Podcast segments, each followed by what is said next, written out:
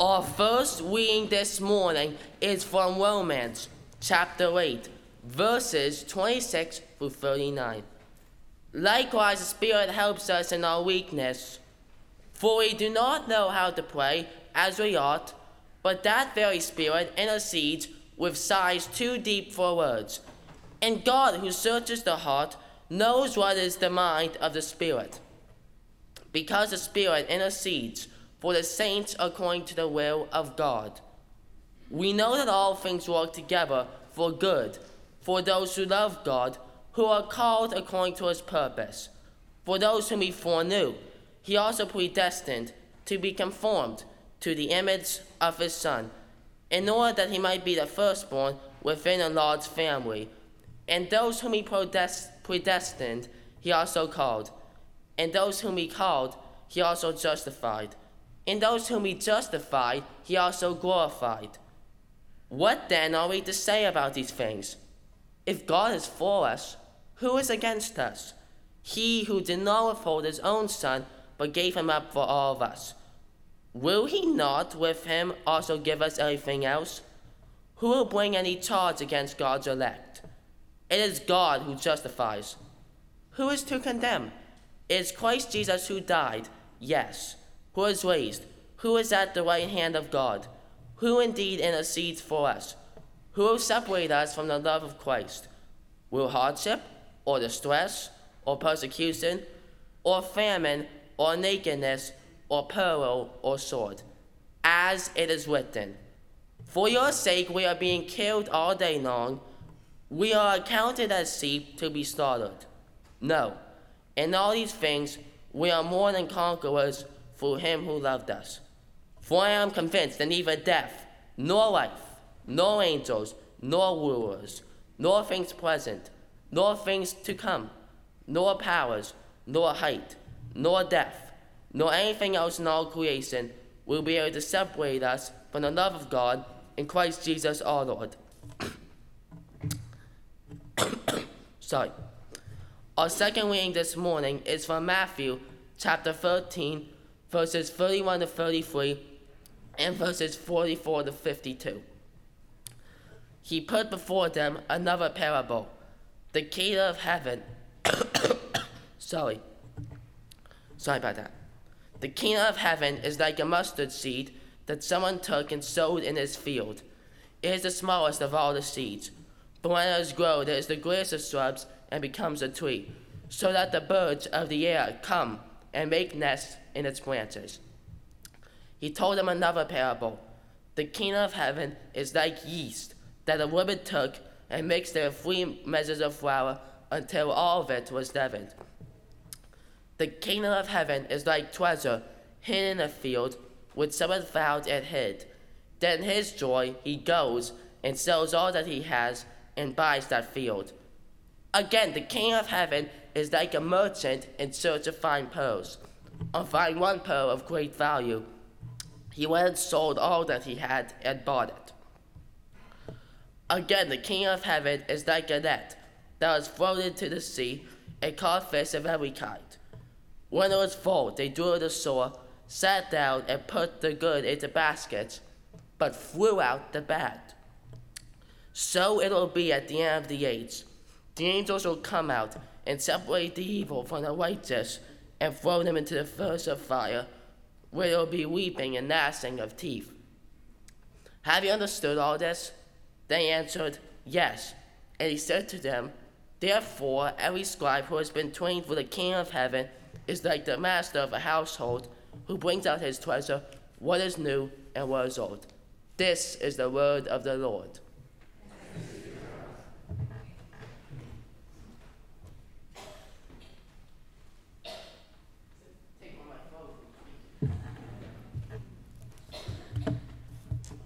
Thank you, Brett, for those beautiful readings. And let us pray.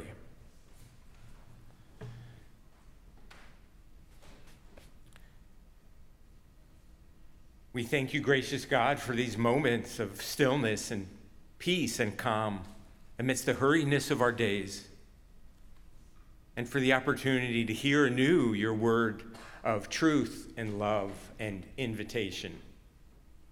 And we pray, Lord, by the movement of your Holy Spirit, that we'll continue to hear you speak to us in a way that we will not miss. We pray this all in Jesus' precious name. Amen. Shel Silverstein is a gifted author. He writes the kind of books that are classified as children's books, yet are also often loved by adults. He wrote a poem entitled What If? about the anxieties and the worries that we carry. And it goes like this Last night, while I lay thinking here, some what ifs crawled inside my ear and pranced and partied all night long and sang their same old what if song. What if I'm dumb in school? What if they close the swimming pool?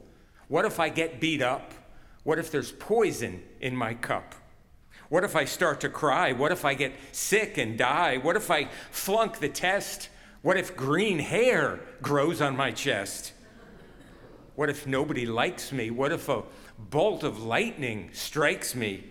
What if I don't grow taller? What if my head grows smaller? What if the fish won't bite? What if the wind tears up my kite? What if they start a war? What if my parents get divorced? What if the bus is late? What if my teeth don't grow in straight? What if I tear my pants? What if I never learn to dance? Everything seems well, and then the nighttime what ifs strike again. Friends, in the quiet of the night or during other moments, the more imaginative, the more creative we are, the easier it is for us to consider all sorts of worst case scenarios for our lives. Scenarios that would bring danger and despair and maybe even death. What are the what ifs that go through your mind? On Instagram this past week, I spotted a post from a lawyer who specializes in wills and trusts. The title of the post was, What If You Don't Return from Going Out to Dinner? He wrote, Imagine this scenario. It is a Thursday night. You and your spouse leave your two small children with a high school age babysitter and go out to dinner, and you don't return. The babysitter waits an hour beyond when you said you would return and phoned you. You don't answer. She waits a little while longer, then calls her mom at their home just a few doors down and tells her the situation. The mother says to the daughter, You have a calculus test tomorrow. I'll come over, take care of the children. You come home, go to bed, and get a good night's sleep. And the mother comes over. She sends her daughter home. She tries to reach you a few more times by phone. Finally, at midnight, she calls 911. What else could she do? The police come. There are no other relatives nearby, no other backup plans in case of an emergency have been made. And so, child protective services are called, and your two small children are taken into their custody for a matter of days or even weeks while the situation is figured out. It was a social media post by an attorney who specializes in wills and trusts a post aimed at urging parents to consider all sorts of worst case scenarios, all sorts of what ifs, in order to be prepared for them. The morning news overflows with what ifs. What if the interest rate hikes by the Fed cool off consumer spending too much and instead of simply curbing inflation, they push us over the brink? into a recession? What if the rising global temperatures continue to rise? What if the ocean currents that bring stability to our weather systems continue to be disrupted, pushing our planet and its fragile ecosystem into even greater crisis? What if the division and discord in our world continues to grow? What if those whom we entrust to lead invest more energy in arguing and criticizing and getting elected or reelected instead of in leading? So I wonder what are the what ifs that you wrestle with?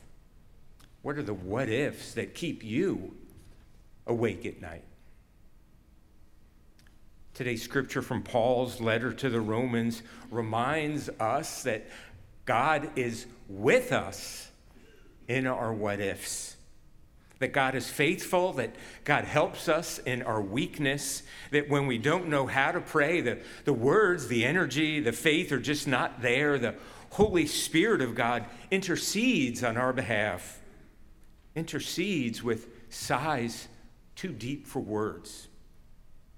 Paul writes, We know that all things work together for good for those who love God, who are called according to his purpose. That does not mean that God causes bad things to happen. If you have a friend whose child tragically dies at a young age, do not say to them, Well, I guess God needed another angel in heaven. That's not what Paul is saying. Paul is saying that God is present and faithful to us in the midst of life's hardest and most painful moments and is able to oftentimes use and redeem those moments in ways that exceed what we thought would be possible. Paul knows that the deeper question that is underneath each what if question is Is there anything that can separate us from the love of God? Is there anything we might ever do, any mistake we ever make, any words we speak or fail to speak, anything that the world might ever throw at us, any illness or injury or injustice, any loss or disappointment or heartache that can separate us from the love of God? and with conviction, without hesitation, without having to ponder or check any of his notes, Paul says, There's nothing. Nothing. Nothing. Having experienced more than his own share of pain and loss and setbacks, he says, Nothing in all the world can separate us from the love of God revealed in our Lord Jesus Christ. No hardship, distress, persecution, famine, nakedness, peril, sword, nothing can separate us from the love of God.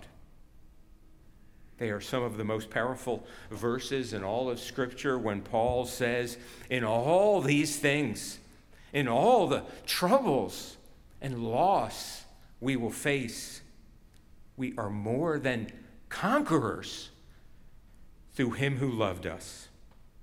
For I am convinced that neither death, nor life, nor angels, nor rulers, nor things present, nor things to come, nor powers, nor height, nor depth, nor anything else in all of creation will be able to separate us from the love of God in Christ Jesus our Lord. But what if this happens? We ask. What if this happens? Will it put me outside God's reach? And Paul answers, Nothing will put you outside the reach of God's loving care. And so, to embrace that reality, I invite you to consider some new what ifs. Ponder these when you go to bed at night. What if I am a child of God, uniquely created in God's image? What if I am here in this world because God wants me to be here and God needs me to be here? What if God's love for me is without end? What if I make the team? What if I get accepted into that school I so want to go to? What if I ask him or her the question I've been wanting to ask and they say yes? What if my past mistakes need not define me or hold me captive? What if the most important and impactful chapter of my life is yet to begin? What if my prayer life becomes richer and more consistent? What if I allow my faith to determine my priorities and my path on Monday morning as much as I allow it to on Sunday morning?